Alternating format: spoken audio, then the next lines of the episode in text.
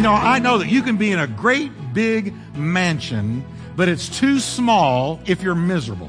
And you can be in a little cabin in the woods, but if you're happy, there ain't no place like home.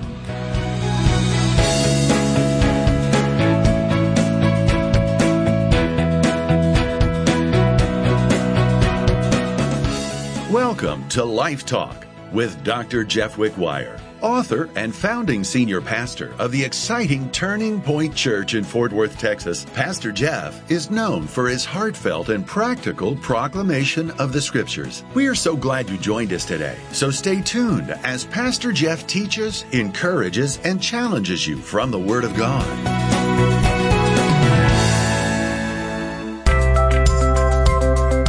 You know, so often we view ourselves negatively in a way very unlike the way Jesus sees us. Hi, everybody. Welcome to Life Talk. I'm Jeff Wickwire, and thank you for joining us. Today we're continuing the series, The One That Got Away, out of the Song of Solomon. And as we journey through the Song of Solomon, we see so many things in the Shulamite, who represents the bride of Christ. Today we're going to see how she sees herself in an inferior light and is very self critical. Then we also note how the shepherd assures her of her value and builds her up. What an amazing book this is, and how beautifully it illustrates our relationship with our own great shepherd. Well, I can't wait to share it with you, so let's go right to part two of the message An Hour of Temptation, An Hour of Tenderness.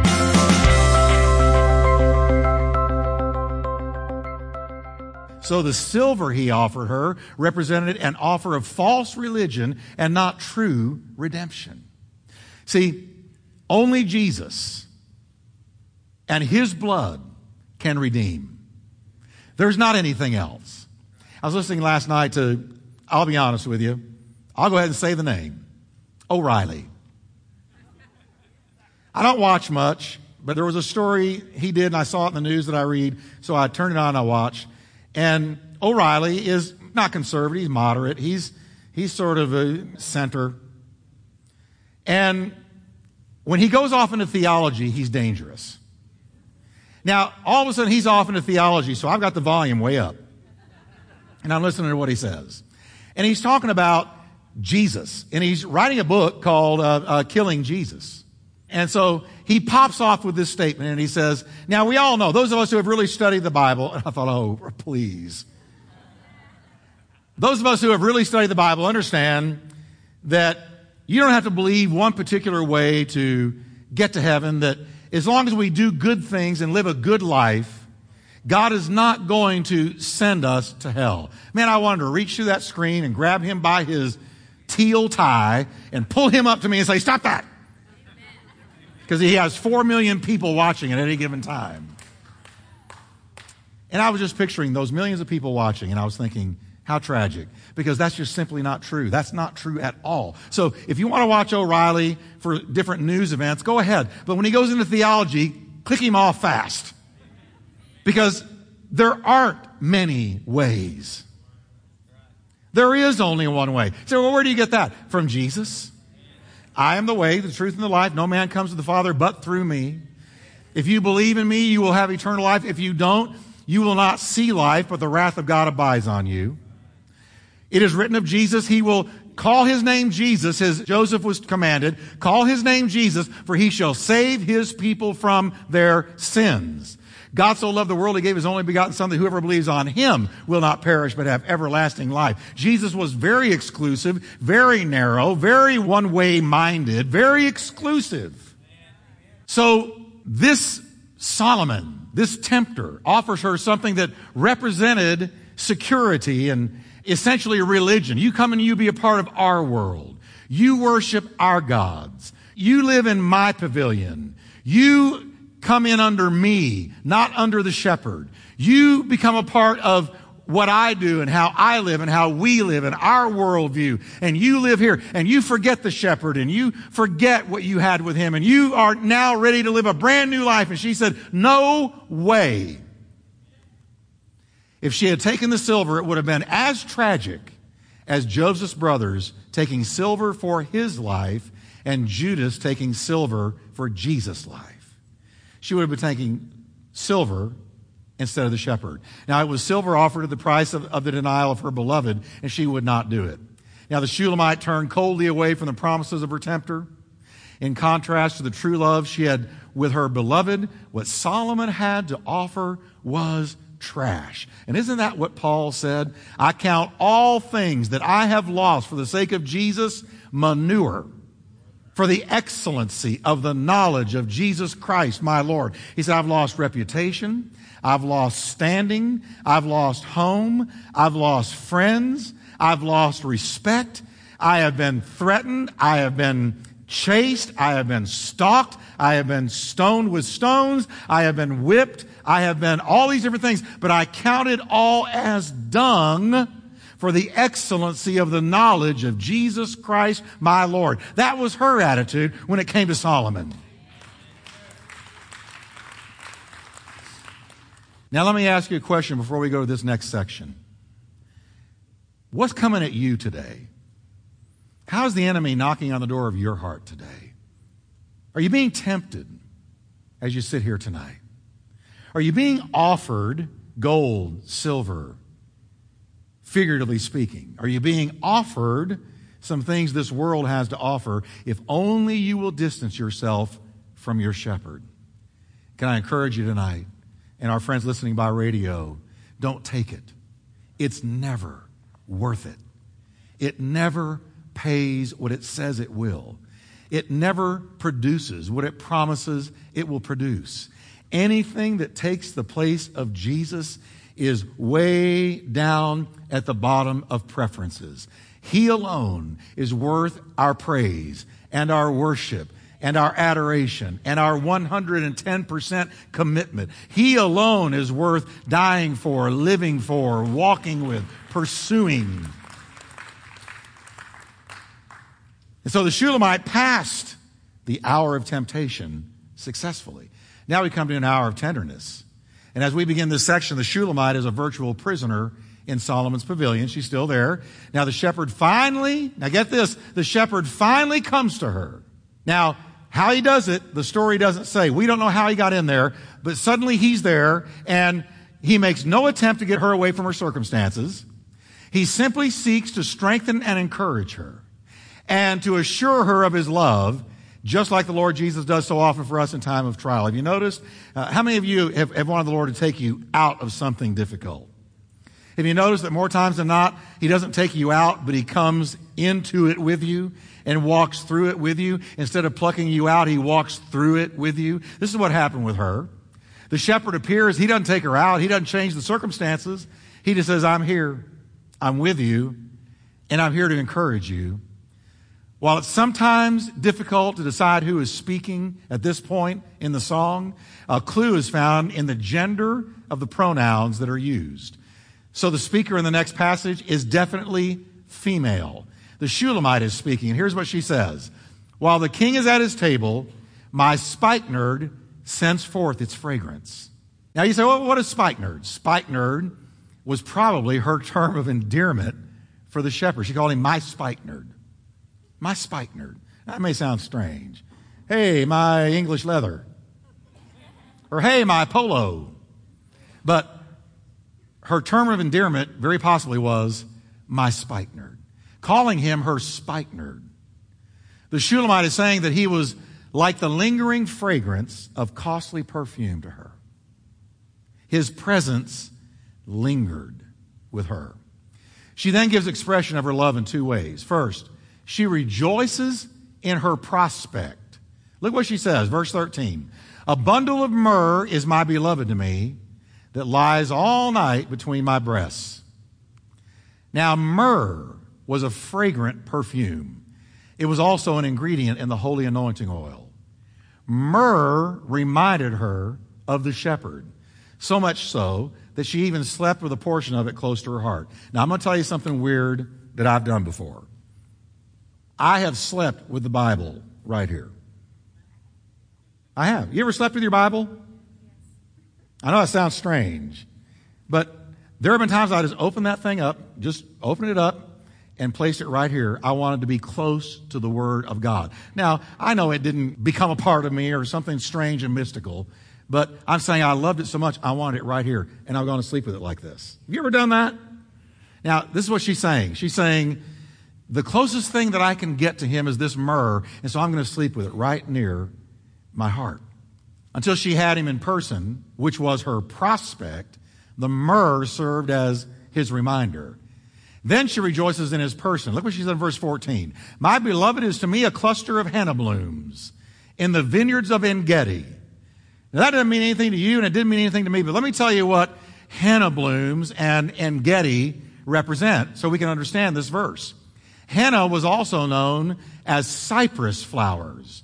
They grow abundantly in the Holy Land and they're used to create beautiful bouquets. These are beautiful flowers.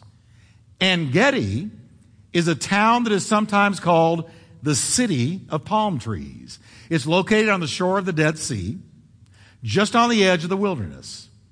While in a desolate location, it is saved from barrenness by the presence of a spring. Because of this spring, vineyards grew in this region that normally would have been desolate and barren. And in these vineyards, the henna flowers flourished. Thus, the henna flowers of Engedi symbolize beauty where one would expect barrenness. Okay? The Shulamite sees her shepherd like these henna flowers growing in a vineyard on the edge of the wilderness. And here's what she's saying. Her relationship with him caused her to blossom even in the wilderness of Solomon's pavilion.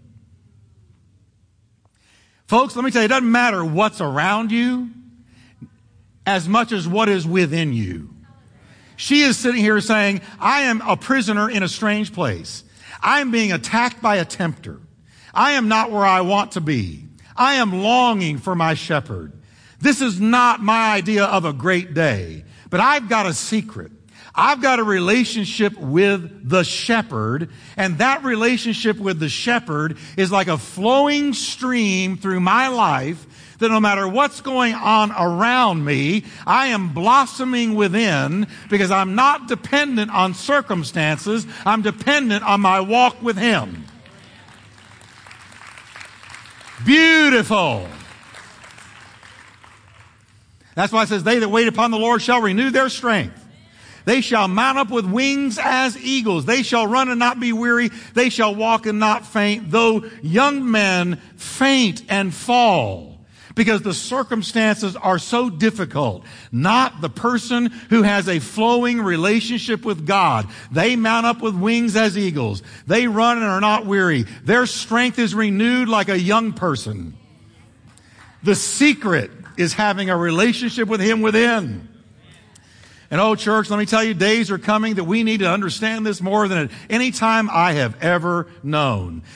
No matter what's going on out there, tribulation, financial difficulty, persecution, separation, job loss, hard times, difficult times, if you dig deep and keep your relationship with the Lord alive and well and vibrant, then you will be just like her. No matter where I am, I'm blossoming.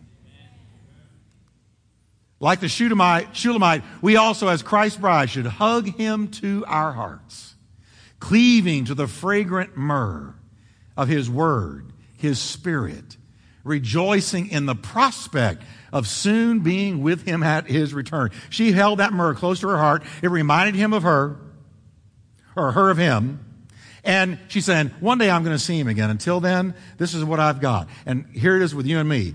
One day we're going to see him again. The shepherd is going to come into the prison of this world and take us out. We are going to hear a trumpet blow and the dead in Christ will rise first and those who are alive and remain shall be caught up together with them in the clouds. And so shall we ever be with the Lord. And then we will be with our shepherd at last.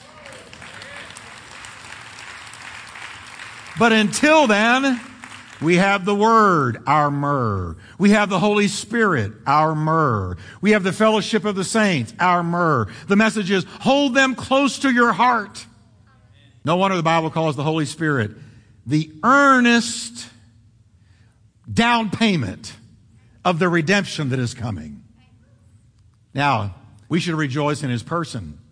He is like the bubbling spring that feeds our soul while we walk out our life in a spiritually barren world. Amen? Blessed is the man that walks not in the counsel of the ungodly, stands in the way of sinners, sits in the seat of the scornful, but his delight is in the law of the Lord, and his law does he meditate day and night, and he shall be like a tree planted by the rivers of water. Now, next, the shepherd and the Shulamite talk to each other. We hear them conversing for the first time, and each one tells the other of their beauty. And this is not a flattery fest. This is love talking. He thinks of her, and then she thinks of him. And you'll see it go back and forth. Then he thinks of her again, then she thinks of him again. First, the shepherd thinks of her, and you know what he thinks of? He thinks of peace. Look what he says in verse 15 Behold, you are fair, my love. Behold, you are fair. Now, he's not talking about the gold dangling off her ears. He's not talking about the silver that she's got on. He's saying, You, my love, are fair. And you have dove's eyes. Well, I can handle that over a horse. Amen. This guy's got it going on, not Solomon. Ah, you remind me of my horse. He says, You've got dove's eyes. He says, Oh, I like this. The dove is the unvarying symbol of peace in Scripture. It was a dove that brought back to Noah the olive twig, informing him that the waters of wrath had abated. The Holy Spirit, the Spirit of peace, descended on Jesus in the form of a dove. When the shepherd looked at the Shulamite, she brought peace to his soul. Well, then the Shulamite looks at him and she thinks of paradise. How many of you guys would like your woman to look at you and think of paradise? Come on, guys. Look what he says in verse 16. She says this Behold, you are handsome, my beloved. Yes, pleasant. Also, our bed is green. She's looking forward to the honeymoon, which she dreams of taking place in some secret, shady forest. Not Solomon's pavilion with all the satin and silk. For her, it will be paradise to finally be with him, no matter where they are. Then she talks of the place that she imagines they will live. Look at the way she describes it. She says, One day I see us in a house. The beams of our houses are cedar and our rafters are of fir. Here's what she's saying I don't need this pomp and splendor and magnificence of Solomon's court. All I need is to be filled with bliss by being with you. Give me a little clearing in the forest and a house of cedar, and I will be happy because it's not where we are, it's who we're with. You know, I know that you can be in a great big mansion, but it's too small if you're miserable. And you can be in a little house, a little cabin in the woods, but if you're happy, there ain't no place like home.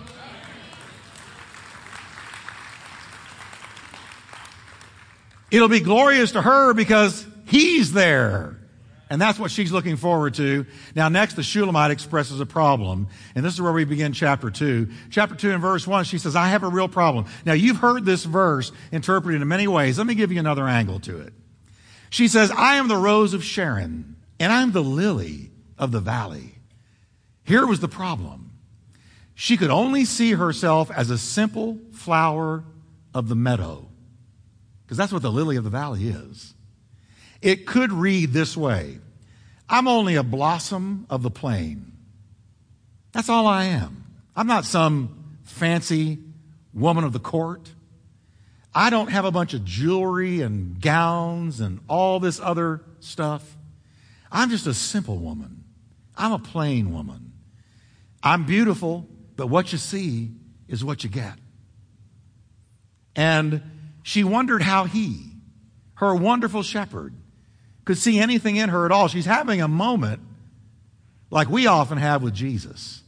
Have you ever had this kind of moment? How can you love me the way you do? I don't understand how you can love me the way you do. I'm flawed. I make mistakes. I fail you and disappoint you so often. The psalmist said, What is man that you are mindful of him? This week I saw a picture of planet Earth from a satellite they sent up a long time ago. And if I remember right, it was from like 90 billion miles away. It was way out there. And earth looked like a little tiny piece of salt. This little nothing. And I thought of that verse. What is man that you are mindful of him? This little speck in this gigantic universe. How do you love us like you do? If I was you, I wouldn't love me the way you love me. She's saying, What do you see in me? You could have any woman you wanted. What do you see in me? And this is what we do with our own great shepherd. Times of failure, we wonder, how can he love us? We don't feel worthy of his love. He's so perfect, and we are not. You can have anything you wanted, Lord. Why in the world would you come to me? Why would you forgive me? Why would you keep dealing with me? Why don't you give up on me? Why don't you walk away? Because I know I mess up so much. I fail you. How do you not get impatient and just call it a day like we humans do? He says, Because I'm not like you. And I have a love that you can't comprehend. I have a love that you can't wrap your mind around. If you lived to be a million, you could never understand it. What level of love would send the only begotten Son to be beaten by the very people he created? to be beaten beyond recognition and hung on the worst instrument of execution in the history of the world. What kind of love? We can't know it until we're there. No wonder the scripture says, Behold, what manner of love the Father has shown unto us, that we should be called the children of God. So she's saying, Lord, I'm just a little lily of the valley. Why are you messing with me, shepherd? we see ourselves as the Shulamite did, as just a wayside weed, a creature of the humble valley. Yet the shepherd responds with encouraging words.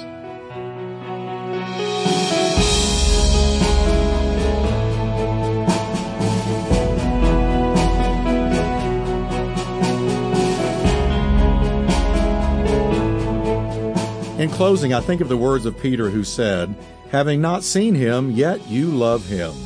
How reflective of the Shulamite, and though she can't be in the personal presence of the shepherd, yet she loves him with all her heart. Well, don't go anywhere yet. Our announcer has some important information to share with you, our Life Talk listeners. And be sure to join me next time as we continue to journey through the Song of Solomon. Until then, may God bless you richly, is my prayer.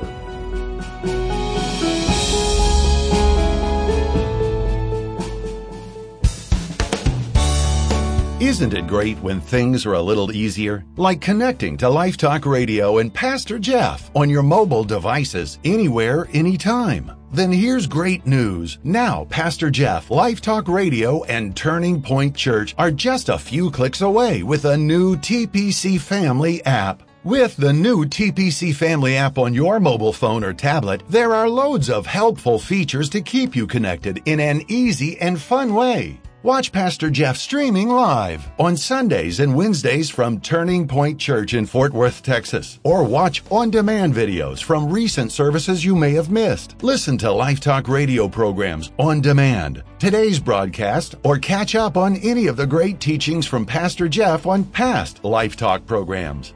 You can even help continue Life Talk Radio's outreach and impact on the nation with the gospel by giving securely online. Now you can even text your gift to Life Talk and the amount you would like to give to 30131. And you'll find contact information and directions to Turning Point Church, upcoming events, broadcast station listings for Life Talk Radio, and much, much more. Plus, the new TPC Family app is free and available on Apple or Android devices. To download the new TPC Family app, simply type in the keyword TPC Family as one word with no spaces in the Apple Store or the Google Play Store and get connected. So what are you waiting for? Download the free TPC Family app today and make your life a little easier.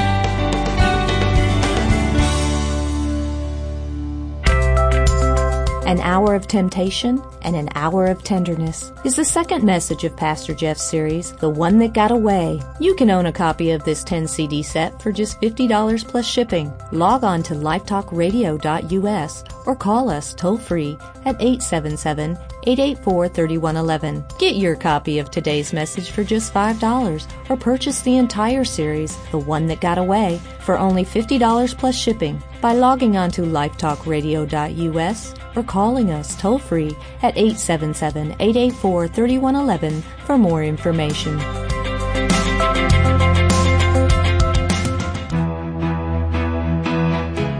You've been listening to Life Talk with Dr. Jeff Wickwire. To find out more about Dr. Wickwire's ministry and Turning Point Church, visit us at lifetalkradio.us or call us toll free at 877 884 3111. That's 877 884 3111. And as a reminder, Life Talk is a listener supported ministry. We exist to bring God's Word to thousands of people in your area on this great station. So your prayers and financial support go a long way in helping us with this endeavor please prayerfully consider helping us. Thanks again for listening today, and we look forward to meeting with you once again on our next Life Talk broadcast.